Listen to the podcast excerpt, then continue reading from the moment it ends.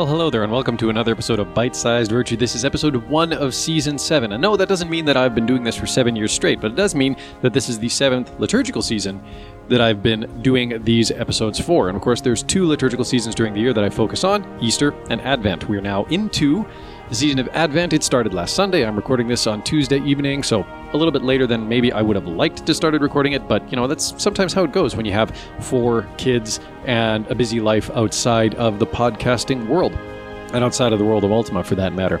But you know what? This is actually not a bad time to be recording the episode because we've just kind of come up. So if you follow at Ultima Dragons on Twitter, the person behind that account every year, usually in November, runs through all of the virtue questions from the Ultima games. So these, are, of course, were the questions like in Ultima 4, Ultima 6 would have uh, typified the character creation process. And so the person behind at Ultima Dragons runs through all of those questions. There's like 24 or 28 of them in total. And tabulates the results. And for like the third year in a row now, compassion has won out. The dragons overall tend to favor compassion above all the other virtues.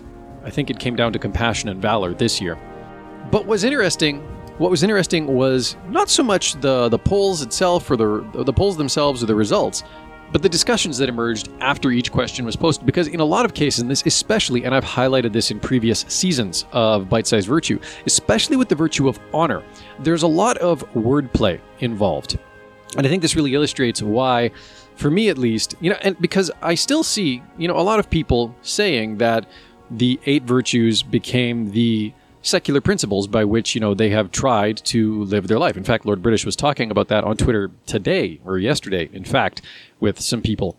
And I mean, to be fair, you know, if the virtues have helped you it have helped you as an organizing principle to shape your uh, moral sensibility, well, great, good for you. I, am I'm actually nothing but happy for you.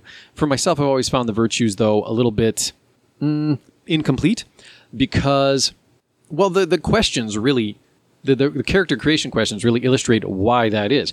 First off, the fact that the virtues often contrast each other. Uh, or can even contrast each other. You know, ideally, if these are all truisms, if these are all noble principles that we should or could uh, organize and govern our lives by, there really shouldn't be that much internal contradiction to the whole system. You know, what is right shouldn't contradict what is right, ideally. Um, but more than that, it's the fact that a lot of the time, when it comes down to, you know, the explanations we get for what the virtues mean, a lot of which come through these character creation questions, we see a lot of wordplay. And this is especially true of the virtue of honor, right? Because a lot of the questions surrounding the virtue of honor deal with doing things that are fundamentally immoral and actually oftentimes really, really horrible, right? We talk about, you know, honoring your oath to your king, even though that means in this particular case, uh, covering up his crimes. But that's the wordplay involved because, you know, the concept of honor, honor as a principle, is different from the vernacular meaning of the word honor, which means you know simply to uh, to carry out or or to uh, to obey, right? There's there's two different things, and what came out in a lot of the discussions on Twitter that attended these questions was that you know in a lot of these cases where it came down to honoring an oath to cover up something horrible, the actual honorable thing would be to report the horrible thing that was done, even though that meant you know ratting out your king or ratting out your your noble.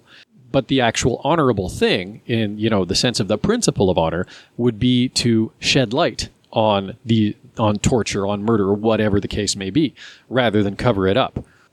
It's only you know because we're playing around with the meaning of the word honor. We're using different definitions at different times that we're able to present those questions in a way that you know make it seem like following the principle of honor means doing something or covering up something horrible. And I don't know, maybe I just realized that early on, saw that early on. I thought, you know, like this doesn't really, I don't know. But for whatever reason, you know, I've never really used the eight virtues as much of a touchstone for, you know, organizing um, my own morality. But I like seeing those discussions. And like I say, I've talked about, you know, especially with the virtue of honor, I've talked about that in previous seasons of bite sized virtue. And I've highlighted that same problem. It's that, you know, what is actually honorable is not always what Ultima holds out as being the upholding of honor. It's also interesting to me that I'm recording this episode after coming back from my daughter's first reconciliation. Um, you know, a, a, an important step certainly in her faith development. But it, it's really got me. This is the other thing that I was thinking of all the time that I was watching these virtue questions play out, right?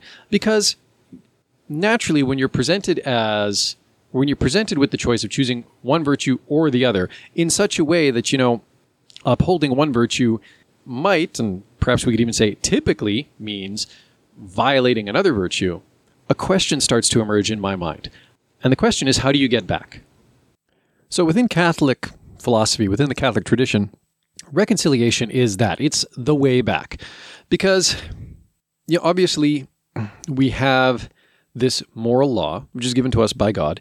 And yet, of course, in our human imperfections, we sometimes find ourselves outside of that, to, to put it mildly. And reconciliation, confession as it's also known, is kind of our way to to come back, right? Because sometimes we just we err. We're we're human and, and making errors, some, sometimes even deliberate and considered errors, right? And, and that's kind of the point. Like, it's one thing to make mistakes, it's another thing to do something knowingly wrong, right? And it's those latter things, especially, that we call sins in, again, Catholic and Christian philosophy. And within Catholic philosophy, you know, when one does commit sin, one separates oneself in some way from God and from the gift of redemption that God offers freely to all people. And here's the like here's the thing, you know, that's not a commentary on the power of God to redeem. That's not a commentary on any limitation that God has in his ability to redeem us, but it's a commentary on just the level of respect that God has for us, which is to say that, you know, he respects us as agents capable of exercising our own will enough that if we choose to set ourselves outside of his gift of redemption, if we choose to separate ourselves from that, well, he'll honor that, even if it means that we march straight into hell. And that's a tragedy. It is. But that is, and you know, like this is true. This is something I have to realize too as a parent is that sometimes being the loving parent means just letting your child make even a horrible mistake.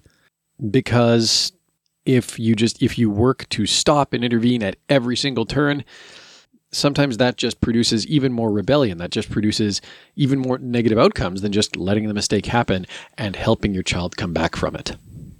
But anyways reconciliation is the way back you know okay so we've made a decision to do something wrong we have committed a sin and we've set ourselves apart from the gift of redemption that god offers that's not the end you know, in many respects, that's really just a beginning, a new beginning. And reconciliation is the next step. We go before the priest, we put our sins before the priest, we freely admit them, we acknowledge our sorrow over them, we acknowledge our desire to do better, we receive forgiveness, and usually penance as well, right? And actually, like, even removing the religious aspects of that whole process, like, if you think about it, that's what that's what the whole process of apologizing and being forgiven really entails, right? You admit the wrongdoing, you commit to trying to be better, hopefully to never do it again. You receive forgiveness, but then usually there's something you do to make it up to the other person, right? It's that act of penance. And I just can't help but wonder where is that in the eight virtues, you know? Because in the Catholic tradition, there's nothing you can do, really, that can't be forgiven. There's nothing you can. There's nothing you can do. There's no sin you can commit, really, um, with one notable exception that we don't need to go into right now because it's you know a very particular case. But there's one. There, there, there's nothing really that you can do that can't be brought to the priest, can't be confessed, can't be forgiven. And I, there's a point too of you know going before the priest, right? Because the priest represents two things. One, the priest represents Christ. We bring our sins to Christ through the person of the priest. And it is then, you know, Christ who takes our sins before God, offers himself up as the expiation for those sins. And through that, we are, you know, once again bestowed the gift of redemption. But then also, the priest represents the community, right? And when we've committed a sin, rarely is it the sort of thing that only affects us. Oftentimes, sins do affect the wider community around us, even in ways that we don't necessarily realize. And so the priest kind of serves a dual role there, representing both Christ and the community. And it's important as part of the process of admitting what we have done and seeking forgiveness for it to approach both Christ and through Christ God and the community to be forgiven for what whatever it is that has transpired. And like I say, I can't help but wonder where in the eight virtues is that? You know, if I am a paladin and I behave in a dishonorable way, what happens? Is is it just that that's it? And I'm, and I'm done? I'm not a paladin anymore. I'm not a follower of honor anymore. What's my way back? If I am a bard or I'm a follower of compassion and I behave, you know, just in a in a moment of in you know just heated passion, I do something that communicates just like utter disgust and despising someone. But then later I realize, you know, well, I was just in a rage and I shouldn't have done that. And I'm, I'm genuinely sorry for having done that. But what's my way back? Like, am I still within the fold of compassion? Am I still a bard? Or am I just, am I done? What's my way back? And those are kind of, you know, those are the questions that I keep kind of bubbling up in my head as I watched each of these virtue questions play out because we're never really given a clear answer in the Ultima series. There's only a couple of games that even really address the idea of, you know, citizens of a town acting in ways that are fundamentally contrary to the virtue of that town. Ultima 5 and then Ultima 9. And in both of those cases, it's a magical influence that's causing people to act unvirtuously. And so it's a magical solution that brings people back. And it's literally like flipping a switch, right? Either the Shadow Lord is in town or not. And if the Shadow Lord's in town, then people act one way. And if not, then they act the other way. In Ultima 9, either the column is still active or it isn't. If the column is still active, people act in one way. And if the column isn't active, then they act in a different way. I think maybe what's a little bit different is that in Ultima 9, of course, people are, they express regret right? Like they're more cognizant of the fact that they were acting in a way that it was against the core virtue of their town. And so when the column is, you know, shut off and they are liberated from its effects, they're penitent, right? They they kind of some of them are at any rate, and they're kind of just like, oh my gosh, like really? Oh wow, um, I guess we did that. That's awful. Uh, the mayor of Britain, I think, maybe being the, the best example of that. Also, maybe the most on the nose example, but still.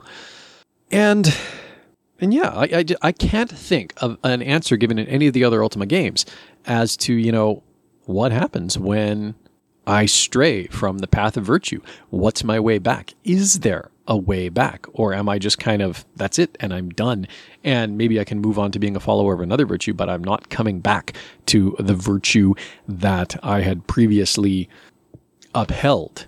You know, am I am I a coward forever? Or was it just a momentary thing in the heat of battle and I can continue to be a fighter. I can continue to be a follower of valor. I don't know. And Ultima doesn't really give us much of an answer. And I think maybe too, you know, if I think about it, like, you know, in particular, like if I think about the way that, you know, Batlin approaches um, the questions he poses to the avatar when you talk to him for the first time, I think maybe it's this, you know, maybe this confusion over, you know, well, what happens if I am this? uh, or if, what happens if you know I had previously been this and then I do not this? Uh, you know, like what's my path forward now? Am I still this or not? It almost seems like Batlin in some ways plays on that. You know, with the way that every time you answer one of his questions, he twists it into something negative. It's like he's sort of playing up this fear that you know, oh my gosh, like you're right. Regardless of what I've done, I've done something horrible. Regardless of what I've done, there's a problem there. And what's the solution? Well, I mean, Batlin's solution is obviously um, subjugation by the Guardian vis a vis ditching the virtues entirely for the philosophy articulated by the Fellowship, which maybe isn't the most ideal, or really not ideal at all. But again, we don't really have an answer outside of, you know, well, I mean, uh, if you were all acting not compassionately, that's because the Guardian built that huge column over there and I went in there and shut it off. That's not a satisfactory answer either. And I don't think the eight virtues really give us an answer one way or the other. So, you know, if anything, maybe I'd be interested to hear people's thoughts. What's the path back after you have stepped off the path of virtue and want to get back on it? What's your way back? If you've behaved dishonorably, how do you regain that honor? If you've behaved cowardly, how do you regain your valor? Question for the audience. And there you go. This is really actually just an introductory thing. Um, I actually want to explore something I talked about a little bit earlier in the podcast, of course, the internal contradiction of the eight virtues and why I think that is such a darn problem. And we're going to be looking at a Greek concept called the unity of virtues. But more on that in later episodes. For now, I'm going to sign off. Thank you for listening. Happy Advent. I hope it's a season of, well, if not joyous preparation for Christmas in a liturgical sense, then at least, you know, a season of anticipation for the opportunity to be with friends or family, the opportunity to, you know, share in some of the warmth and the joy that hopefully attends the season for you. And uh, that is all I have for now. So until next time, be virtuous.